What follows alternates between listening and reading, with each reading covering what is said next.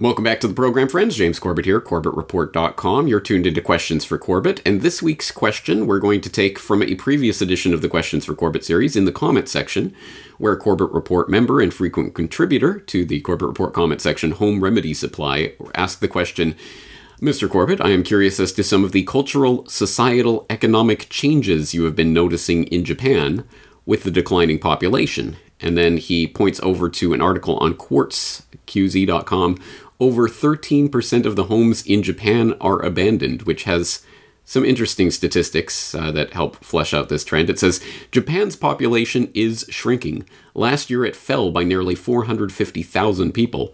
Not since records began in 1899 had so few babies been born 921,000. Before that, 2017 had also set a record. Meanwhile, the number of people passing away last year set a post war record. The figures are part of a larger pattern in which births have declined and deaths increased steadily for decades. Less noticed is another alarming figure that's been growing. According to the latest government statistics, the number of abandoned homes in Japan reached a record high of 8.5 million as of October 1, 2018, up by 260,000 from five years earlier. As a proportion of total housing stock, abandoned homes reached 13.6%. Some areas have been hit harder than others. Saitama, north of Tokyo, and tropical Okinawa uh, had the lo- lowest proportions of vacant homes, but the rate topped 20% in Yamanashi and Wakayama prefectures. Japan's educational ministry, meanwhile, has struggled with how to repurpose vacant school buildings. One became a building for curing meats, another an onsen, a hot spring spa. Little wonder Japan, long averse to immigration, is preparing to open its doors wider to foreigners to tackle a worker shortage. But even on that front, the numbers are coming up short. There simply aren't enough educators to teach the newcomers Japanese. So, yes, there is a perfect storm of demographic crunch that is taking place here in Japan, and I do have a front row seat to it. And uh, I don't know if that's part of what has motivated me in the past to uh, look at the population issue from the contrarian perspective of overpopulation. Oh, the world is coming to an end. Actually, all the demographic trends across the board point to the demographic crunch that is taking place not just in Japan, not just throughout the developed world, but almost uniformly throughout the entire world, with uh, noticeable exceptions in Africa. But uh, population projections, for people who don't know, are expected to top out at 9, perhaps 10 billion, and then start declining. And uh, in fact, China has just reached its lowest birth rate in uh, recorded history. So uh, it's happening all across the board. If you want more uh, information along these lines and and and a more in-depth analysis of it, I would really look at episode 339 of the Corbett Report. Meet Paul Ehrlich, pseudoscience charlatan um, which has an overview of the overpopulation myth and the hype, and then addresses uh, some of the specific um, cases in which the demographic crunch can be clearly seen. But this is actually, I mean, obviously something that's occurring right in front of my eyes in Japan, and I am watching it, and I do have a front row seat to it. And it's interesting that it it's one of those topics that can be a little bit theoretical and out in the ether and okay there are fewer babies being born and more old people are dying. What does that mean? How am I, how is that going to physically uh, manifest in my reality? And we keep getting told about the economic effects of this and all of this, but actually, it's interesting that the really first time where I noticed it and I went, "Oh, there's something happening here," was on a completely uh, what would seem a tangential note, and I wrote about that in the International Forecaster newsletter back in March of last year where I wrote, This is what a demographic crunch looks like. And I said, uh, What comes to your mind when you hear the words demographic crunch? If you're like most of the general public, much of the general public, having been steeped their whole lives in propaganda pimping the debunked notion of an overpopulation crisis, you probably even won't even know what the term demographic crunch means. But you, dear reader, are not part of the general public. You're part of that special fraction of the population that has seen my work on the real nature of the demographic crisis that the developed world is facing, namely underpopulation, and are already looking for the warning signs of this crisis. So let me put this question to you. What are the warning signs of an underpopulation crisis? What does a demographic crunch look like? And how will it start to manifest itself in our day to day lives? The answers to these questions may take you by surprise. They certainly surprised me. Allow me to explain. This column that you're reading right now, the Forecaster newsletter editorial, that I've been writing for eight years now, is largely a product of caffeine. You see, for almost the entirety of the eight years I've been writing this column every Friday night at a local cafe. That's right, while you were out partying it up for the weekend or spending some quality time with the family, I've been diligently tucking my family into bed and then heading out to the local cafe, sipping on coffee as I type away furiously on my laptop, often staying until closing time to get this column done in time for the International Forecaster publication deadline. But no more. It started out with my go to cafe closing down for two months of renovations. No big loss. There's still plenty of other cafes to go to, right? Well, the next most convenient cafe turned out to be closed as well. Usually open until midnight, it now appeared to be shutting its doors at 10 p.m. 10 p.m.? How am I supposed to finish writing about the intricacies of the world of hidden history and conspiratorial geopolitics by 10 p.m.? Obviously, that wouldn't do, so I tried the next nearest spot, one that similarly was open until midnight or used to be open until midnight, it had suddenly changed its closing time to 11 p.m. What was going on here? Was there some sort of intelligence agency plot afoot to make sure that I couldn't work on the newsletter, newsletter late at night anymore? Well, not exactly. The answer came buried in a breaking news story that crossed the news feeds here in the land of the rising sun.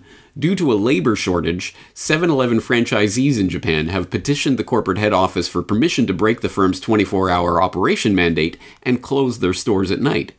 Earlier this month, the company relented, testing a shorter 7 a.m. to 11 p.m. day at the, uh, 10 of the corporate run stores across the country. What exactly they're testing for is unclear, but this seemingly minor news story provides a window into a major demographic phenomenon. It isn't just 7 Eleven that's feeling the pinch of the current Japanese labor shortage. Other major convenience store chains like Lawson and Family Mart are also experimenting with shorter opening hours, as are McDonald's, Royal Host, and owner of several popular 24 hour restaurant chains in this country, and a number of other businesses, including apparently my local cafes. And then I go on in this editorial. I will put the link so you can go and read through. But I go on to talk about the um, the construction labor shortage, the tech labor shortage, uh, labor shortage at a 45 year high, uh, overall worker forecast to drop to half its current size by 2060, um, and then into the technocratic solutions that one might expect are propping up in Japan for these problems, like the robotic Buddhist priests and other things that I've referenced before. That it just is an interesting uh, sort of uh, segue into the technocratic world that's happening as a result of this demographic crunch phenomenon that um, I think is interesting. And it was interesting to me that the first time I really saw and felt this was in something seemingly innocuous and mundane. Oh, the cafe is closing earlier. And then, oh, I see it's related to this labor shortage. And oh, here's all these other stores that are being affected by it. And oh, this is happening here. And, uh, and now, of course, I've noticed that in, uh, uh especially in the sort of family chain restaurant uh, here, uh, there, there's uh, mostly foreign workers now, which uh, certainly was not the case even 10 years ago. That was quite rare. But now it's mostly Chinese and Vietnamese and other foreign workers that are working in these places, which is, again, for Japan, extremely rare because, of course, Japan is a famously almost completely ethnically homogenous population. Um, but they are starting to open the doors to to more workers coming into the country. Uh, it's interesting. It's going to be obviously, uh, as in the economic case with the record debt to GDP levels for the developed world, I think also with the demographic crunch, Japan is very much going to be a test bed for what this looks like and how this is going to affect and re engineer society. And we've seen all sorts of crazy things happening already. You might have seen the giving away free homes in the countryside in Japan um, that uh, took place uh, in the last year or two. Uh, there was that that story made it uh, made its way around the internet at, at that time, and uh, that that QZ.com story mentions the schools that the that are now vacant or becoming vacant that are changing over into meat shops and onsens and what have you.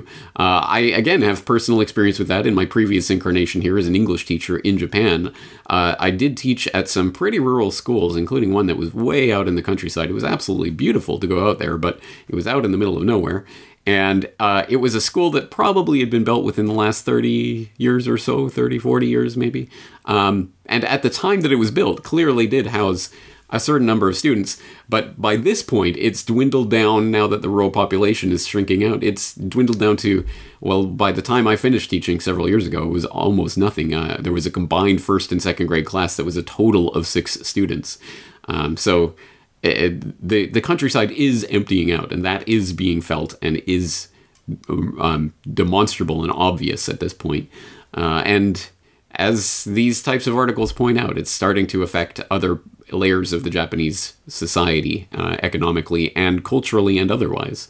So it's going to be an interesting decade. This is, I think, definitely going to start becoming a major issue in the 2020s. It's been noted up to this point, but it's going to have start having profound impacts in the 2020s. And I'll be here on the front lines documenting it as it happens, so I'll let you know. Um, but I hope that goes some way towards answering your question. Yes, there is a demographic crunch that is happening and it is starting to affect people's lives and it is not noticeable and demonstrable. And the government, not only in Japan but elsewhere, is concerned about it. If you hadn't seen Putin's recent address uh, to the Russian uh, Federation, the Russian government, whatever, um, you should take a look at that because he also mentions the demographic um, problems that Russia is facing and the various the government will step in to provide money and make it rain from heaven and provide for the, the masses kind of nonsense that uh, government politicians always come in with. But again, this is a phenomenon that's being noted around the world, and uh, if it isn't affecting you personally yet, it will be at some point in the future. So, anyway, uh, that will do it for today. I hope that gives some insight. I will leave the links to the uh, different resources that I've mentioned. I hope you'll check them out. Thank you for the question. Looking forward to answering another question next week.